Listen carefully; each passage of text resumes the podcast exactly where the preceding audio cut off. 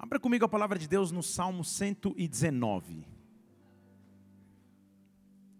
Vamos começar nesse salmo. Salmo 119. Pode abaixar só um pouquinho o teclado no meu retorno aqui, tá? André, por favor. Tá ótimo, Jefferson. Muito bem.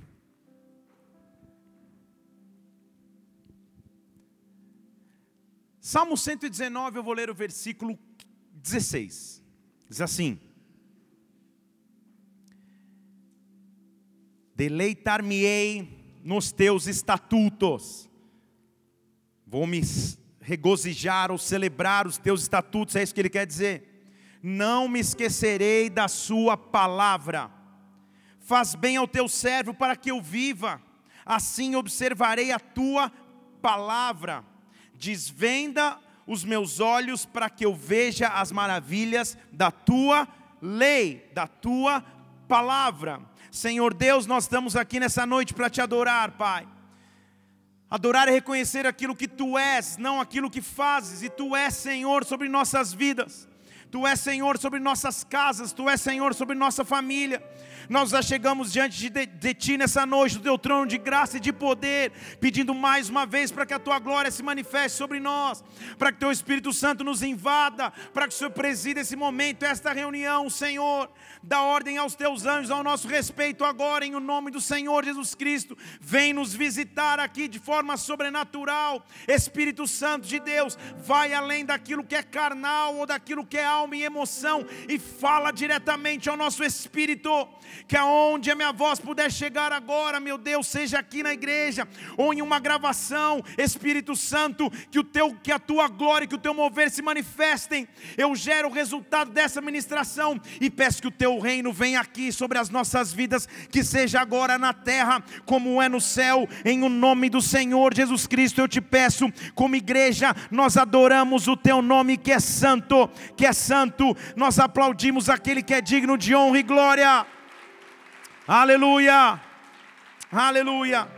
O salmista está dizendo: Eu vou me alegrar na tua palavra. Ele está dizendo: Senhor, me permite viver para que eu observe a tua palavra. Desvenda ou abre os meus olhos para as verdades da Sua palavra. Eu quero usar, igreja, algumas quartas-feiras, que eu não sei quantas vão ser, para que a gente estude a palavra. A gente sempre assim o faz quando está pregando a palavra, mas eu quero ser mais específico. Durante essas sextas, sextas, olha, eu já estou mudando um culto de dia. Durante essas quartas-feiras, eu quero que a gente se foque a estudar alguns salmos, alguns conhecidos salmos que nós frequentemente lemos ou até mesmo conhecemos, mas será que entendemos a real profundidade? Eu, a minha intenção é ir realmente, talvez, nos mais conhecidos aos desconhecidos, porque todos são igualmente ricos, todos são igualmente profundos. O livro de Salmos foi feito para ser uma compilação de poesias e cânticos para uso congregacional, ou seja, uso da igreja, ou para uso individual. A palavra salmos em hebraico significa livro de louvores. E o equivalente na tradução grega é um livro de poesias para ser lido enquanto um instrumento musical toca ou acompanha. Isso então é salmodiar. Salmodiar é falar da palavra enquanto se adora. O tecladista aqui maravilhoso não está tocando no fundo só para que nós tenhamos uma música ambiente. Ele está juntamente comigo salmodiando. É parecido com uma dança. Graças a Deus que não precisa ser uma dança, mas no espírito é uma dança. Eu falo, ele vem junto, eu falo para um lado, ele vai para o outro, e assim vai. Ele está tocando uma música de adoração, não está tocando Jornada nas Estrelas, ou De Volta para o Futuro, ou a música dos Simpsons, ou seja qual for. Ele está salmodiando. Então há um convite bíblico para que nós possamos salmodiar.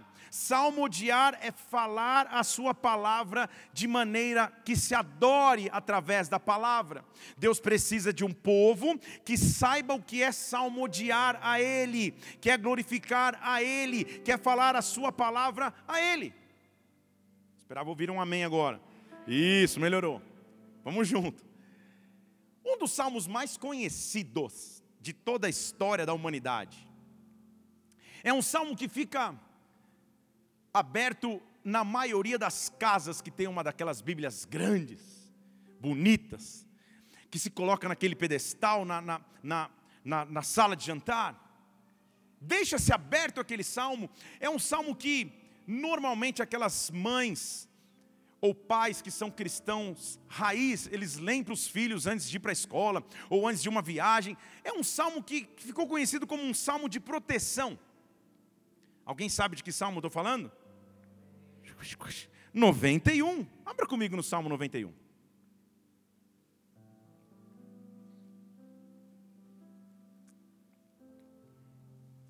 Nos tempos em que temos vivido, na sociedade em que habitamos, na realidade que vivemos, o Salmo 91 tem que ser uma realidade para as nossas vidas todos os dias o poder de proteção e o poder de intervenção de Deus sobre nossa história tem que se manifestar todos os dias. Então, antes que eu possa continuar, levante uma de suas mãos aqui.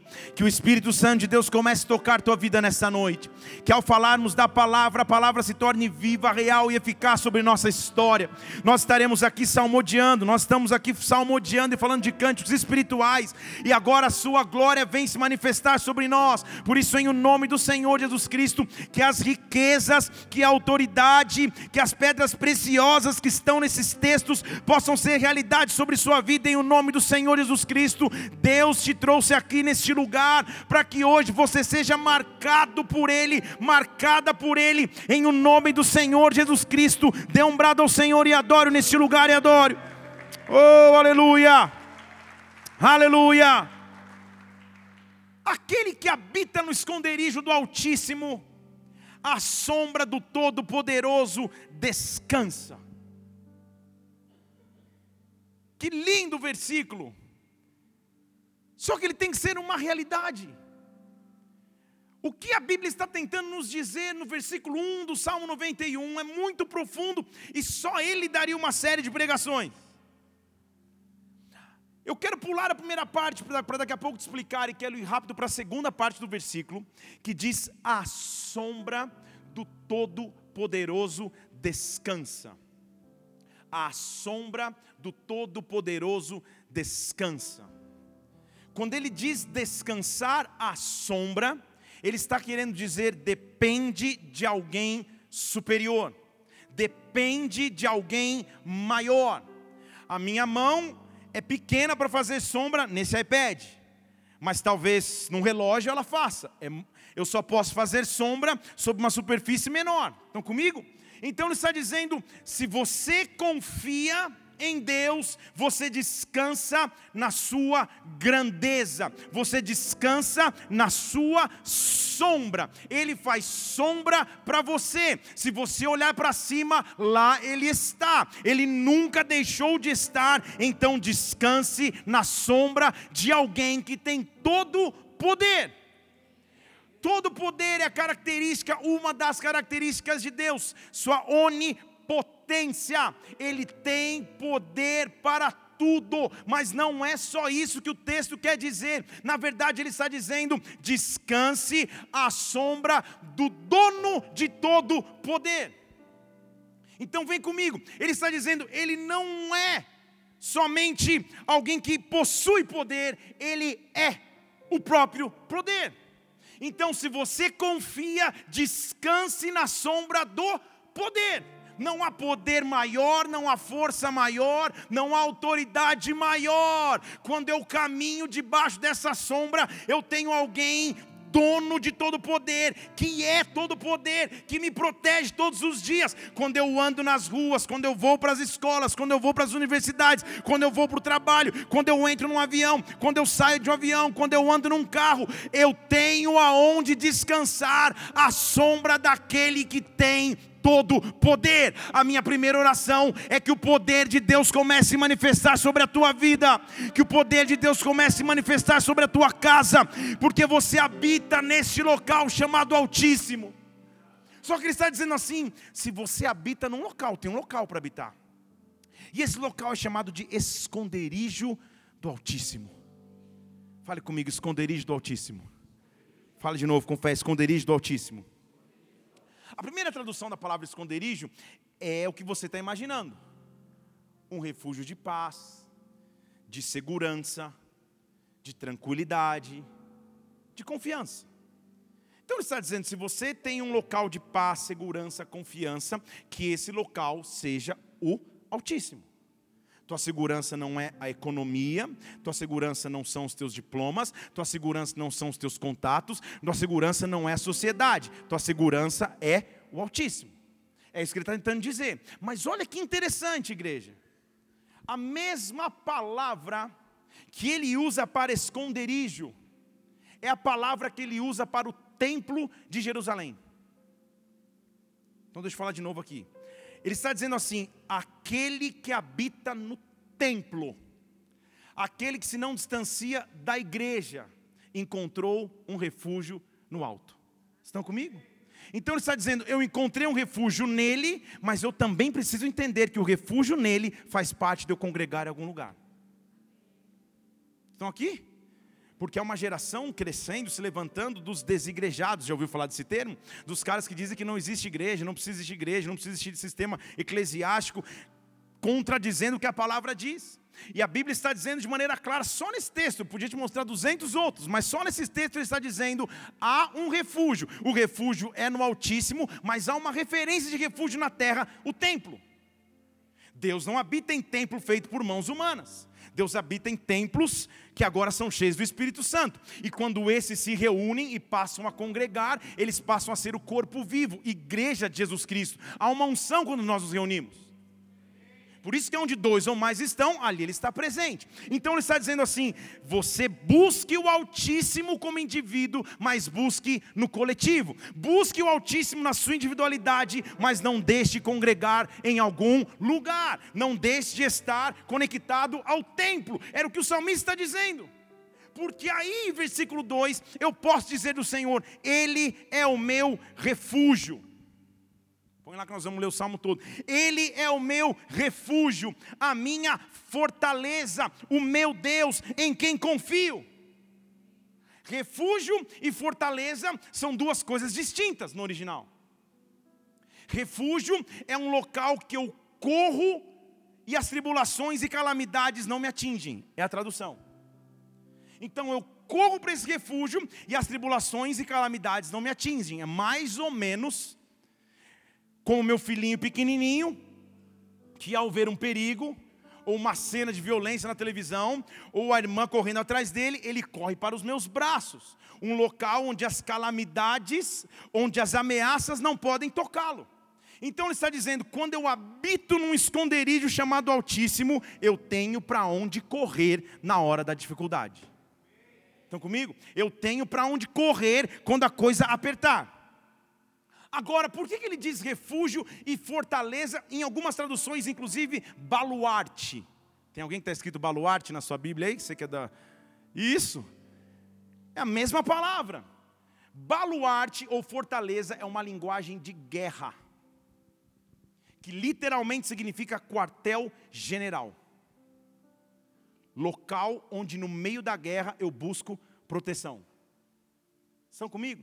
Então ele está dizendo, pode deixar na tela o versículo 2, tá? Quando eu for falando, deixa sempre na tela o versículo, obrigado, Diego.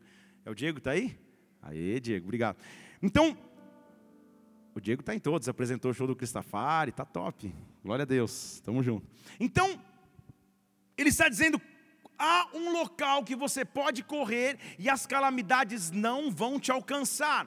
Há um local que você pode refugiar sua vida, sua casa e a sua família e as calamidades não te tocam. Mas também há um local que quando você estiver passando por guerras, quando estiver difícil demais, quando os ataques estiverem vindo de tudo quanto é lado, há um baluarte, há uma fortaleza, há um quartel-general que você tem que correr. Já viu aqueles filmes de espionagem que o cara é de outro país, ele tem que chegar correndo na, na, na, na embaixada do país dele para ele ficar protegido? É mais ou menos isso. Essa é a figura do baluarte no meio da guerra. Ali ninguém toca, ali ninguém põe a mão, porque Ele é o meu Deus e nele eu confio. Secatarabastej. Mas sabe o que é baluarte? Vem comigo aqui. Na, na, na tradução original, a morada do Senhor dos exércitos. Então não é qualquer quartelzinho. Então ele está dizendo assim: vamos, vamos, vamos recapitular. Se você habita no esconderijo do Altíssimo, que são dois, o próprio Altíssimo e o templo, então agora você descansa na sombra de alguém que é maior de você. E agora, porque ele é maior que você, você pode dizer: Senhor, o Senhor é meu refúgio, as calamidades não me tocam o Senhor é minha fortaleza, o Senhor é meu baluarte. Eu tenho uma morada que se chama Casa do Senhor dos Exércitos.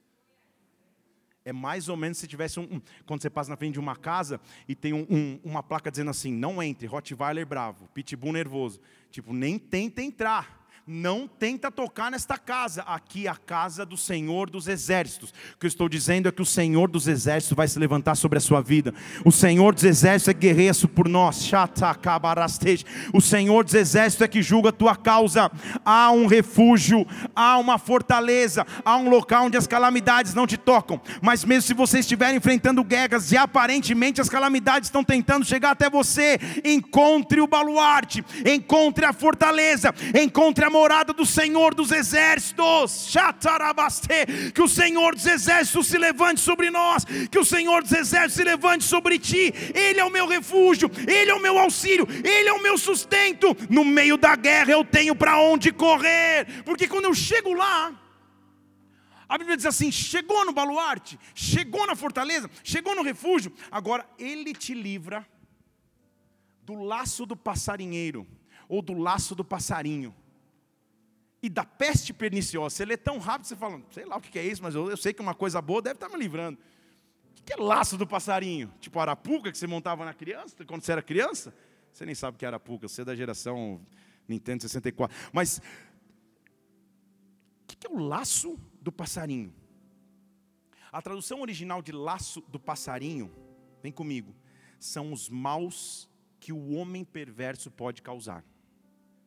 Então, olha o que ele está dizendo: Ele me livra dos maus do homem perverso.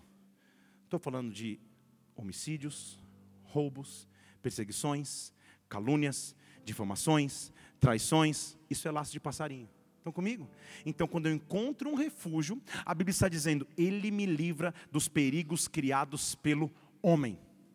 Estamos vivendo uma sociedade com tantas pressões Haja visto o evento de hoje tão triste, tão, tão terrível que às vezes até o povo de Deus fica com seu coração temeroso, há pessoas que têm medo de sair de casa, medo de andar para um lado, medo de para o outro, dizendo algo vai acontecer comigo, algo vai acontecer aquilo. Calma aí, eu habito na sombra de um Deus que é todo poderoso.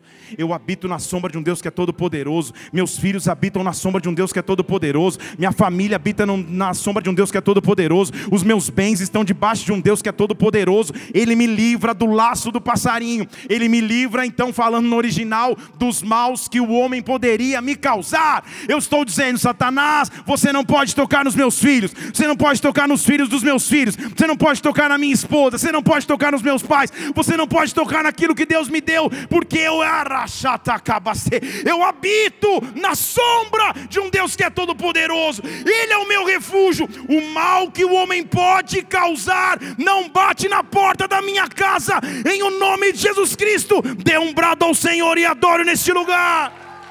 Ei! Então ele está dizendo: quando você chega na presença dele, estamos só no versículo 3.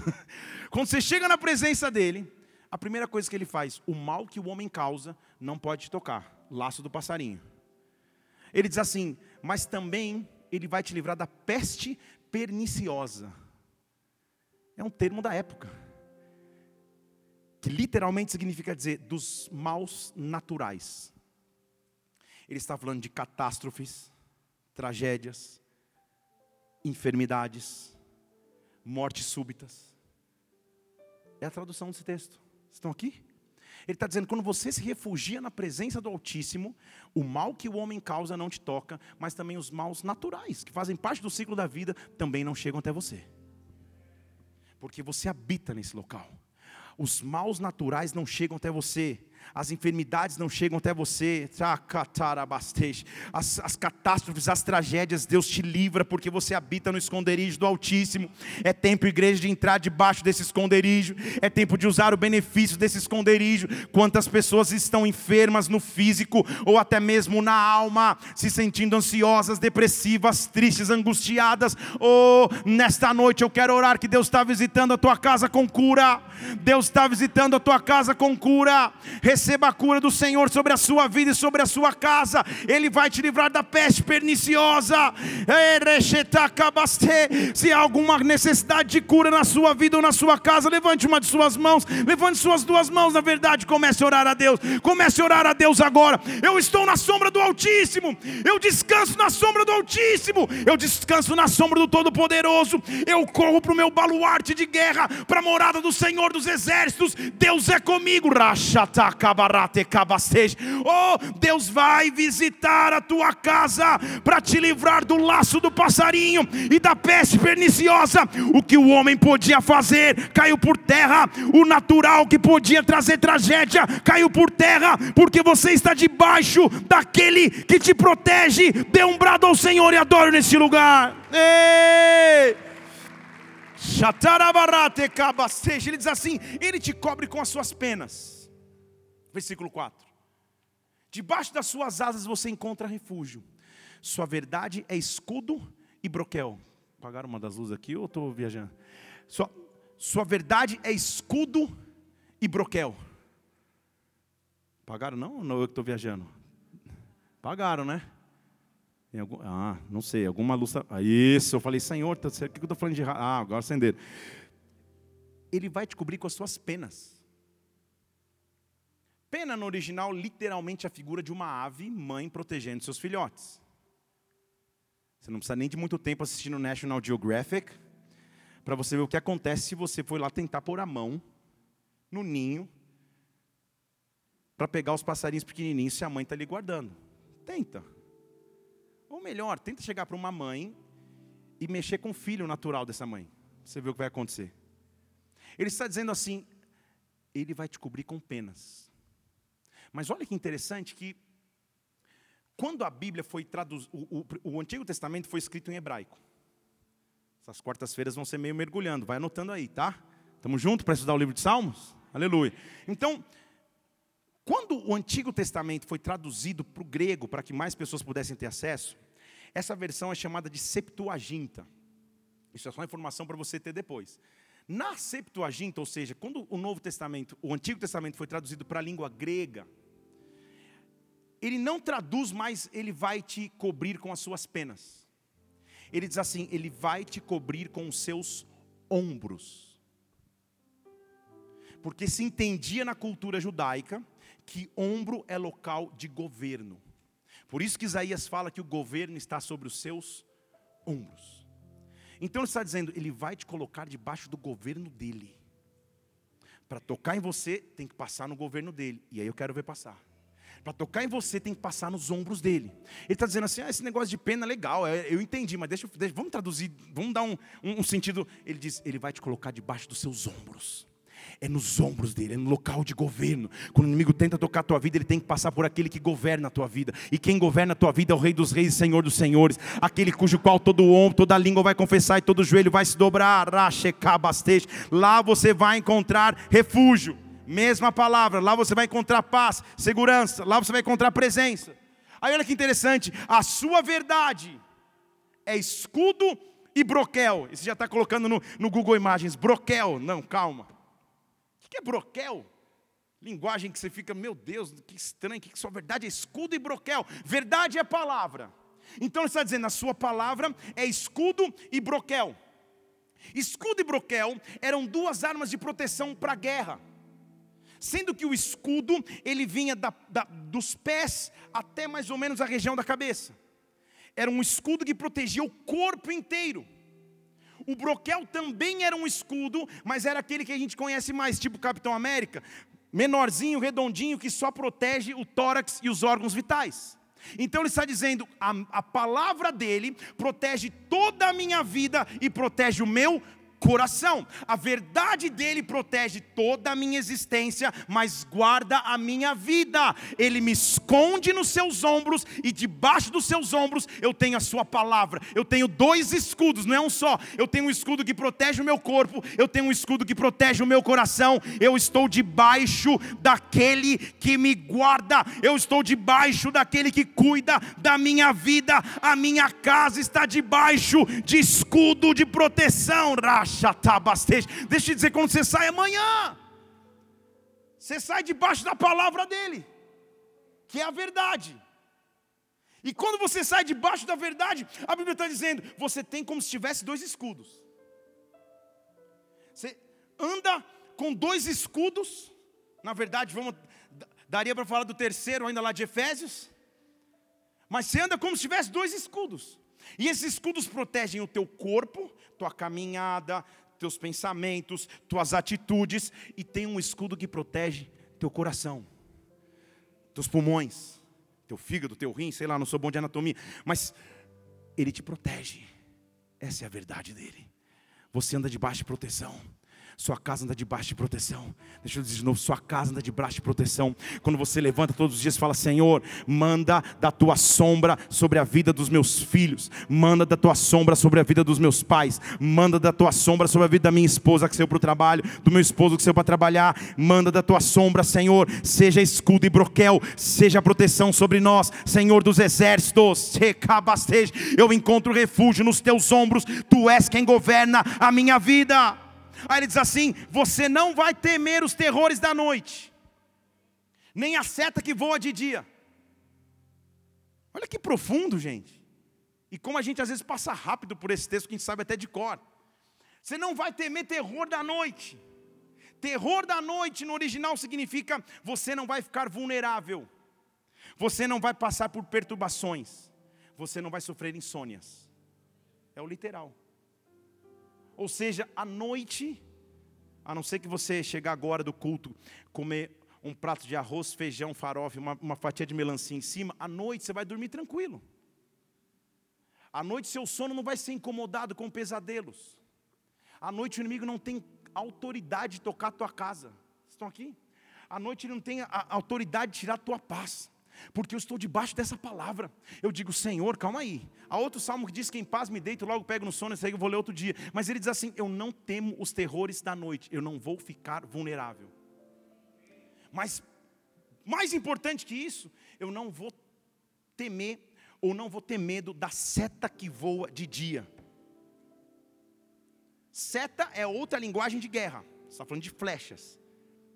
É um salmo de guerra, vocês estão comigo, vocês estão entendendo que é um salmo de guerra. Ele está dizendo assim: eu não vou temer nem os terrores que me deixam vulneráveis com perturbações noturnas, mas de dia eu não vou temer as setas.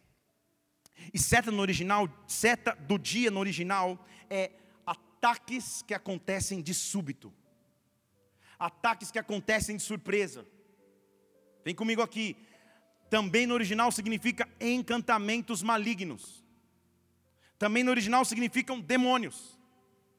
Você ficar com mais felicidade em ver como Deus é um Deus de guerra. Ele está dizendo assim: nenhum encantamento maligno das trevas, nenhum demônio no inferno, nenhum ataque de súbito pode tocar a tua casa, porque você não vai temer. Eu estou debaixo dos ombros do governo daquele que me protege. Pode o inimigo tentar me atacar, mas não vai ter mortandade, não vai ter peste. Tá, cavão, já estou quase por outro versículo. Não vai ter aquilo que me ataque, não vai ter seta de dia, não vai ter terror noturno. Deus está no controle da minha vida. Versículo 6: você não vai ter medo da peste que anda na escuridão, nem da mortandade que assola meio-dia. São linguagens da época que a gente precisa entender. Ele está dizendo assim: a peste que anda na escuridão, Igreja é os intentos escondidos do maligno. É o que no original o inferno arquiteta contra nós. Que é a peste da escuridão. Estão comigo? A peste da escuridão no original é as arquiteturas do inimigo contra a tua vida. Você não vai temer isso. Eu não vou temer isso, porque eu estou debaixo dos ombros daquele que governa. Eu estou debaixo dos ombros daquele que vai, ah, mas pastor, colocaram meu nome na boca do sapo, do lobo, do papagaio. Meu irmão pode colocar na boca do zoológico de Brasília inteiro. Se você está debaixo dos ombros daquele que é todo-poderoso, o inimigo não pode tocar a tua casa, o inimigo não pode tocar a tua família, mas você tem que estar debaixo dessa sombra. Não saia dessa sombra, mas se você estiver debaixo dessa sombra, se você está nesse esconderijo que é, eu me refugio no Altíssimo, eu não deixo congregar, eu me refugio no Altíssimo, eu estou estou no templo, eu congrego, eu adoro, eu salmodio, então eu não temo a peste da escuridão, toda arma forjada contra nós não prosperará, é uma promessa bíblica, isso está sobre a sua vida. Ei!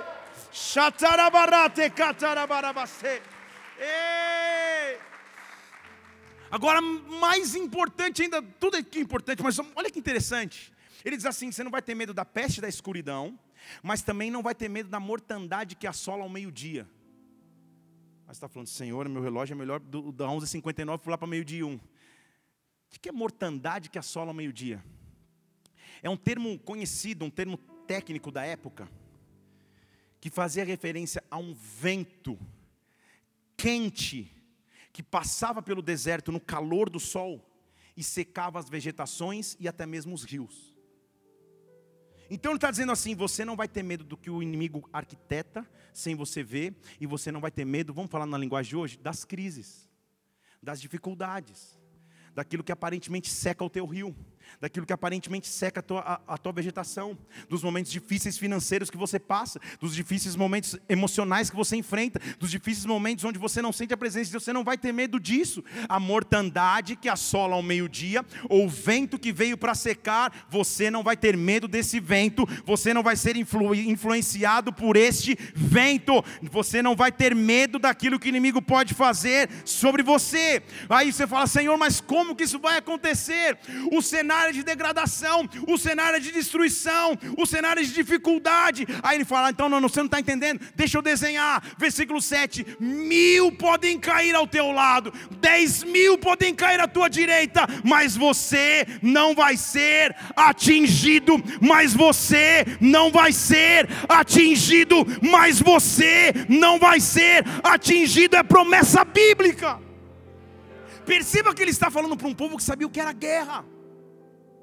Então mil cair do lado é cenário de guerra, gente. Lembra quando você era daquela época das baladas? Daquela época, nem lembre. Que um amigo seu pegava uma briga. E era aquela confusão, quando você via estava socando teu amigo no chão. Aquela confusão, porque guerra é guerra. Você saia batendo em todo mundo. Cenário de guerra. Ele está dizendo, mesmo que você estiver no meio da guerra, mil soldados vão cair do teu lado, dez mil vão cair do outro lado, mas você não vai ser atingido você não vai ser atingido. Não tenha medo de enfrentar o amanhã, não tenha medo de pisar nas ruas, não tenha medo de sair para qualquer lugar, não tenha medo de agir, não tenha medo de avançar, porque você não será atingido. Essa é uma promessa bíblica, essa é uma promessa de esperança bíblica para aquele que está na sombra do Altíssimo. Deus está trazendo a sua sombra para te cobrir, Deus está trazendo a sua sombra para te proteger, mesmo diante de um cenário de destruição. Oh! Levante suas mãos, eu vejo profeticamente a sombra dele chegando sobre a tua casa. Eu vejo a sombra dele chegando sobre a tua vida. Mil podem cair de um lado, dez mil do outro lado, mas você não é atingido. Você não é atingido. Teu casamento permanece intacto. Os teus filhos não se desviam da presença de Deus. E se estiverem distantes, chegou a hora deles voltarem. Caixa Sua casa casa não é assolada, porque essa é uma promessa da palavra de Deus. Esse é um salmo vivo e real. Não é um salmo só distante, é um salmo que tem que ser analisado. Estão comigo aqui? Ele está dizendo assim: cai mil de um lado, dez mil do outro, você não é atingido. Aí ele fala assim: sabe por quê? somente com os teus olhos você vai contemplar a recompensa dos ímpios. Ímpios naquela época é a referência de inimigos. Não quer dizer que literalmente você vai ver aquele cara que te fez mal carnalmente sofrendo na carne. Não é isso. Isso é, é, é um espírito de vingança humano. Ímpio a gente tem que entender como inimigo. O inimigo de nossas almas que está acima da carne e sangue, que a gente não luta contra ela, de acordo com Efésios. Estão comigo? Mas está dizendo assim: no meio da guerra, há um momento em que você só contempla com os teus olhos. É o que ele está falando. Não há o que você fazer. Você não pode usar as tuas mãos, você não pode usar teu poder, você não pode berrar, você não pode gritar. Abre os olhos e contempla a recompensa dos ímpios.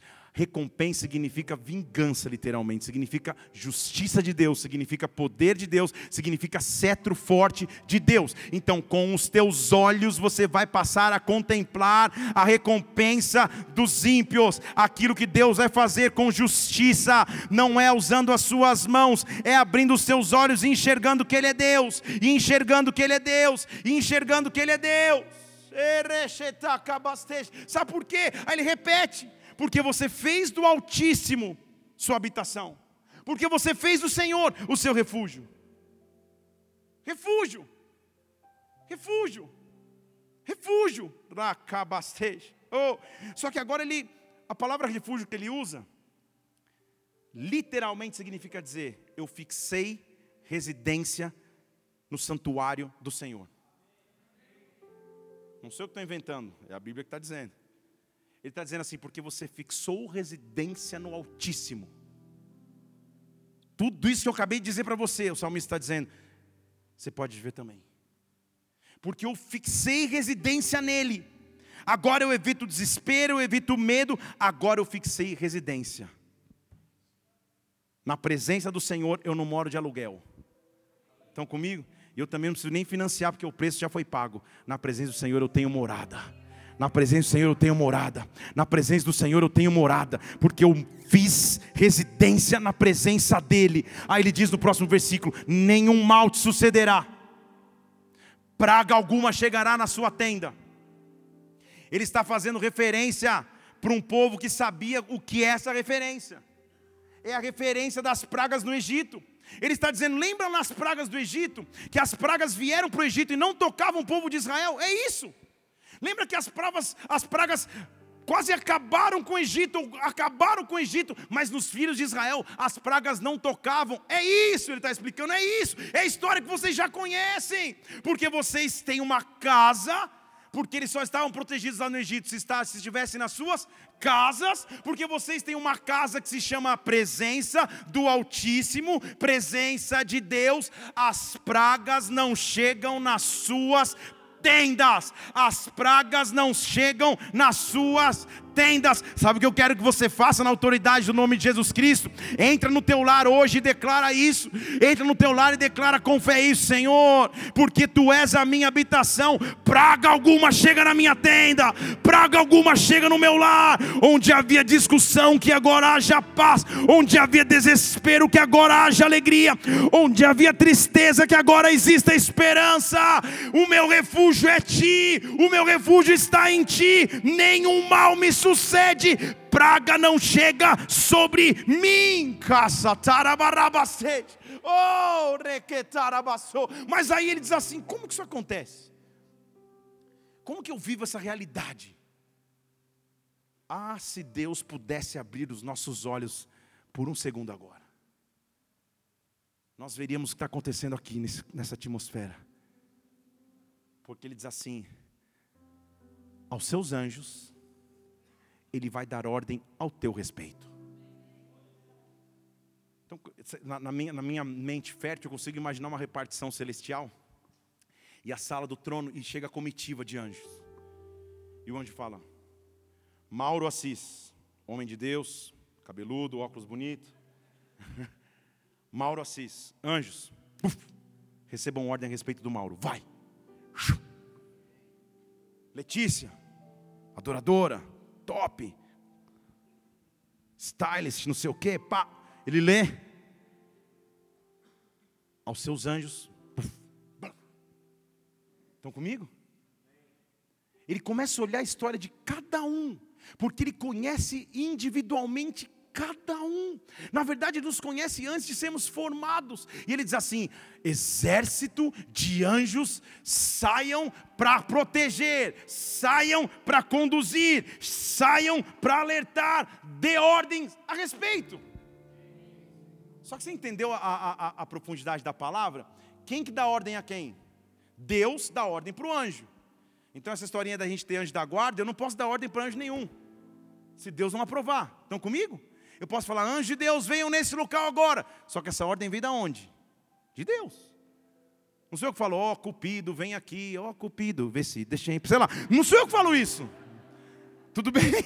Me empolguei. Não sou eu que dou essa ordem para o anjo, mas eu entro em concordância com os céus e agora os anjos de Deus trabalham em favor daqueles que buscam a Ele. Carabastej, recatabarabastej. Ah, se a gente pudesse ver a atividade angelical desse lugar. Ah, se você pudesse ver ordens, miríades e miríades de anjos que vêm na tua direção, que vêm para guardar os teus passos. Porque é isso que ele está dizendo. Eles vêm para guardar o seu caminho. Quando você sai daqui para ir para sua casa, você não vai sozinho. Quando você vai para o teu trabalho, você não vai sozinho. Agora, na atmosfera atmosfera espiritual desta casa, nós não estamos sozinhos, não tenha medo, nós não estamos sozinhos. Há uma movimentação angelical nesta casa, há anjos subindo e descendo, Deus está dando ordem a anjos ao nosso respeito. O teu dia de amanhã já está assegurado em Deus, porque agora Ele está dando ordem aos seus anjos para guardarem os seus caminhos. Eu tenho um Deus que eu posso confiar. Dê um brado ao Senhor e adore, adore, adore, adore. Ei! Existe uma atividade angelical ao teu redor. Existe anjos de Deus, ministradores andando, passeando. Mas sabe qual é a principal função deles? Versículo 12 diz assim: Eles vão te sustentar nas mãos. Sabe o que literalmente significa dizer o que eu faço quando eu, quando, eu, quando eu passei com meu filhinho? Eu pego na mão e eu ensino o caminho. É isso que ele está dizendo. Ele vai te sustentar nas suas mãos, para que você não tropece em nenhuma pedra. Pedra no original significa pecado, impedimento, bloqueio ou resistência. Estão aqui? Está dando tempo de anotar tudo? Depois você vai escutar o áudio. Ele está dizendo assim: ele vai pegar nas tuas mãos. Opa, opa, tem pecado aqui, vamos nessa. Vem para cá. Opa, tem resistência aqui, vamos aqui. Essa resistência é pesada. WhatsApp celestial. Manda, vem, vem Miguel agora. Vem Miguel, vem Gabriel. Eita, aí pronto. Estão comigo? Mas eles estão me conduzindo. Porque eles receberam uma missão. Porque eles receberam uma missão. Deixa eu te dizer uma coisa. Talvez você não compreenda agora, mas você vai compreender. Porque Deus tem planos e propósitos perfeitos para a tua vida. Muitas vezes, até mesmo antes de sua conversão, Deus já dava ordem a anjos a seu respeito. Por isso que você não morreu naquela batida de carro. Por isso que você não ficou louco lá quando você usou um monte de coisa. Por isso quando você ia ser assaltado, daqui a pouco você não foi. Por isso que ele te livrou da morte, porque a Bíblia diz que o anjo do Senhor acampa ao redor dos que o temem e os livra. Deus tinha um plano para a sua vida e deu ordem a anjos, porque ele não vai continuar dando ordem a anjos para você.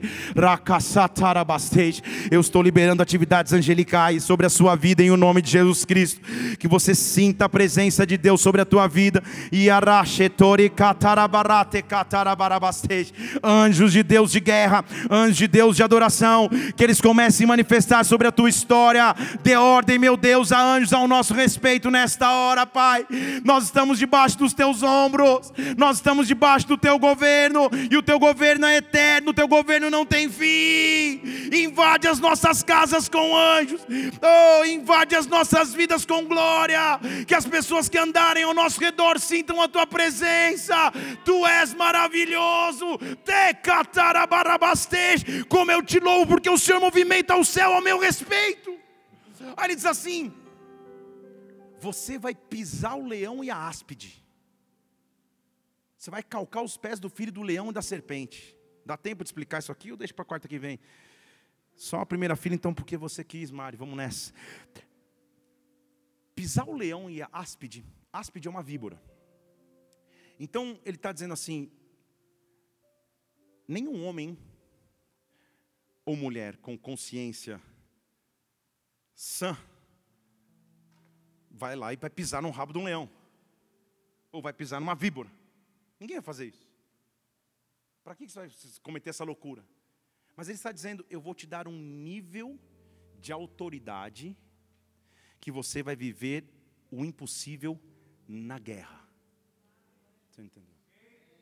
Sansão matou um leão com as mãos. Davi matou um leão com as mãos. Daniel entrou numa cova de leões e não foi tocado. Leão é significado de um inimigo que era muito maior do que eu, mas agora eu tenho autoridade para guerrear. Ele diz assim: você vai lutar contra o leão e a víbora. Víbora é uma cobra pequena, mas você também vai pegar o filho do leão, que é um leão com mais ímpeto ainda, com mais vigor ainda, e a serpente, que é um animal maior. Então, seja pequeno ou seja grande a guerra, Deus vai me dar autoridade para enfrentar. Eu piso leões, eu piso víboras, eu piso filho de leões, eu piso serpentes, porque Ele me dá autoridade para a guerra. Por quê? Porque você tanto me amou. Eu vou te livrar. Percebeu qual é a base do relacionamento meu, teu e de Deus? Está tudo baseado no amor. Porque ele está dizendo que ele amou o mundo de tal maneira que deu seu filho. Ele diz assim: porque você me amou. Tudo que eu pedi a você que me amasse, porque eu te amei primeiro, porque eu te escolhi primeiro.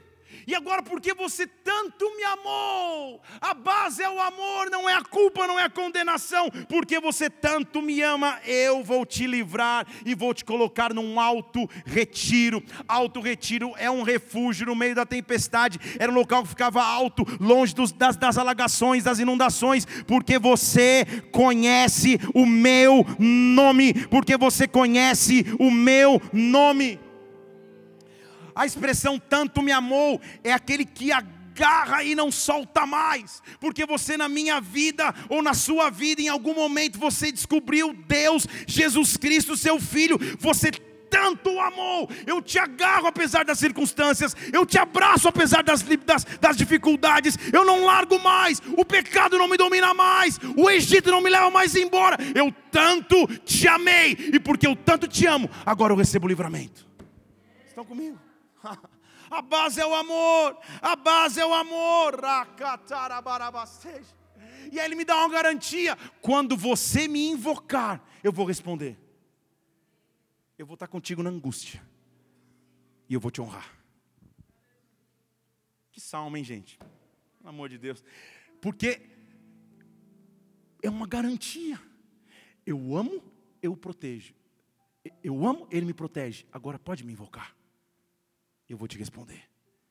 Nas horas difíceis eu vou estar contigo. E eu vou te honrar. Honrar no original significa reconhecimento perante os homens e perante Deus. Estão aqui? Ele está dizendo, porque você me ama. Agora chegou o tempo de eu derramar a minha honra sobre você. Invoca, invoca, invoca, e eu vou responder invoca e eu vou responder. Invoca e eu vou responder. Vamos entender os níveis?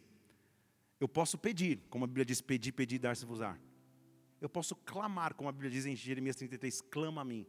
Mas invocar está acima dos dois. Invocar é quando eu me rasgo.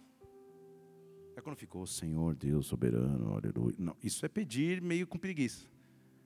Clamar é quando eu chego aqui e ainda me rasgo. Senhor, oh, Agora, invocar, cada um vai ter o seu jeito, mas invocar é quase ao ponto que você se envergonha publicamente, você está invocando. Ana invocou o Senhor para que Samuel pudesse vir em existência. Deus precisa de uma geração daqueles que invocam o seu nome daqueles que invocam o seu nome, daqueles que invocam o seu nome, seja em público ou seja em privado, daqueles que invocam o seu nome, daqueles que invocam o seu nome. Não, eu não quero só pedir, eu não quero só clamar, na verdade eu quero invocar a Ti, eu quero invocar a Ti. Ei, sabe por quê? Dá tempo? Dá. Pedir significa eu falo aqui na terra, ele concede lá no céu. Clamar significa eu, eu, eu quase que berro, ele vê o meu clamor, derrama do céu na terra. Invocar é quando eu consigo trazer a Sua presença completa na terra. Essa é a diferença. Invocar é quando eu falo, Senhor, vem aqui agora, Pai. Eu não quero só a tua provisão. Eu não quero só o que o Senhor pode responder. Eu não quero só os teus milagres. Eu quero a ti. Eu preciso te invocar. Vem aqui, senta ao meu lado. Vem aqui, invade a minha vida. Vem aqui, entra na minha história. Eu. Ele diz: quando você encontra alguém que invoca, então você encontrou respostas.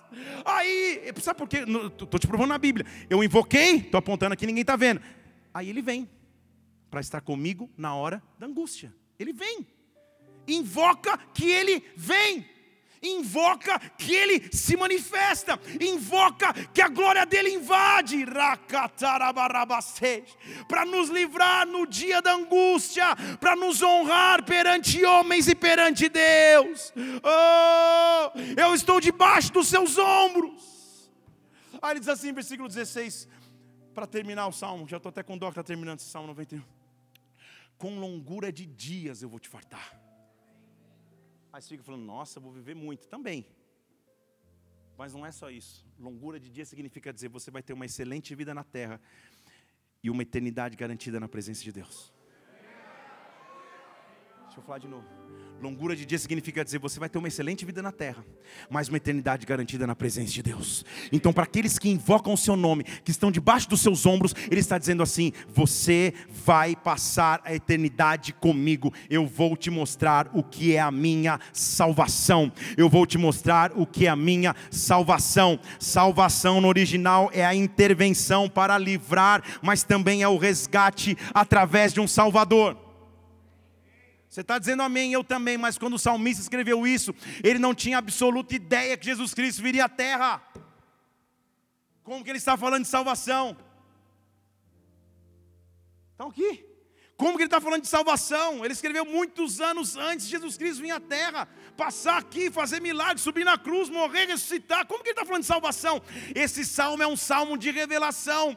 Ele não recebeu assistindo Domingo Legal, ou, ou, ou no Facebook, ou no Instagram, curtindo uma foto enquanto escrevia. Ele recebeu porque ele era um invocador, porque ele invocava a Deus. Deus deu a ele o principal remédio que salva a humanidade, e o nome dele é Jesus Cristo.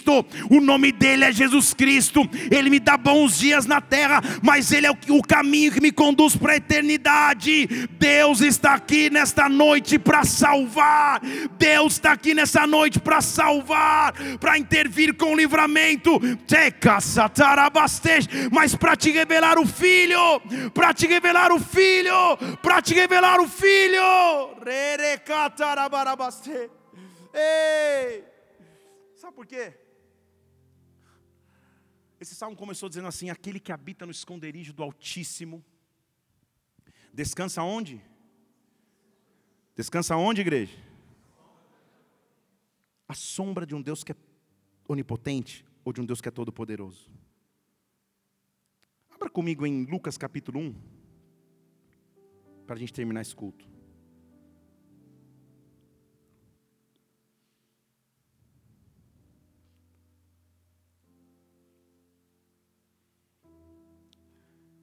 Quero te mostrar que sombra é essa. Lucas capítulo 1, versículo 34. Você conhece a história? Maria visitada por um anjo que diz para ela: Você vai ter um bebê. E Maria, no versículo 34, responde de maneira natural. Ela diz assim: Calma aí, anjo, deixa, só, só não estou entendendo o negócio. Como que vai acontecer isso? Se eu não conheço homem nenhum. Ou seja, se eu não tive intimidade com homem nenhum, não precisa ser mais específico, já entendeu. Como que eu vou ter isso? Sabe qual é a resposta do anjo? Maria, vai ler o Salmo 91. É mais ou menos isso que ele diz. Porque ele diz assim: descerá, versículo 35, descerá sobre ti o poder do Espírito Santo e o poder do Altíssimo. Vocês estão aqui comigo? Te cobrirá com a sua com a sua é a mesma palavra, igreja. O poder do Altíssimo vai te cobrir com a sua sombra, e o que vai nascer em ti vai ser chamado Filho de Deus, filho de Deus. Quando eu entro embaixo de Sua sombra, quando eu descanso embaixo de Sua sombra, tudo que, que eu produzo, tudo que nasce em mim, através de mim, tem uma assinatura, tem um carimbo, tem uma autenticação, e o nome dele é Jesus Cristo, Santo, Filho de Deus, Filho de Deus, Filho de Deus. Eu estou dizendo sobre ti. O poder do Altíssimo vai descer sobre a tua vida. O poder do Altíssimo vai descer sobre a tua casa. O poder do Altíssimo vai descer sobre a tua família. Deixa a sombra de Deus te envolver. Deixa a sombra de Deus te envolver nesta hora. Ei, feche seus olhos aqui nesse lugar. Oh, tua palavra é escudo e é broquel. Tua palavra me protege. Tua palavra não me deixa morrer. Eu não tenho medo de seta de dia, nem de, nem de terror noturno. Eu não tenho medo de mortandade ao meio-dia. Mil caem ao meu lado, dez mil à direita. Eu não sou atingido. Oh, eu invoco o teu nome e o Senhor responde. Esse é um dos salmos mais profundos que existem. Porém, quantas vezes ele fica só nas estantes ou, ou só nas, nas rápidas leituras, é preciso entender a profundidade da arma que Deus colocou em nossas mãos. Ah, toda seta que estava tocando a minha vida, toda seta que estava tocando a minha história, nesta hora tem que se curvar debaixo dos ombros de governo do Altíssimo que me protege, do Altíssimo que me conduz, do Altíssimo que me conduz. Nesta hora, em autoridade, em autoridade daquele que pisa em leão, daquele que pisa em áspide, daquele que pisa no filho do leão, daquele que pisa na serpente, em autoridade eu digo: Satanás, retroceda dos seus planos sobre a minha família, retroceda dos seus planos sobre a minha casa, retroceda dos seus planos sobre a minha igreja, retroceda! Oh! Shatarabarate catarabarabarabarabaste. Shote catarabarabarabase. Deus está te dando armas para guerra, armas para guerra. Entra na sombra do Altíssimo nesta hora. Se isso é contigo, levanta no seu lugar, em autoridade agora. Usa a palavra de Deus em teu favor. Usa a palavra de Deus em teu favor.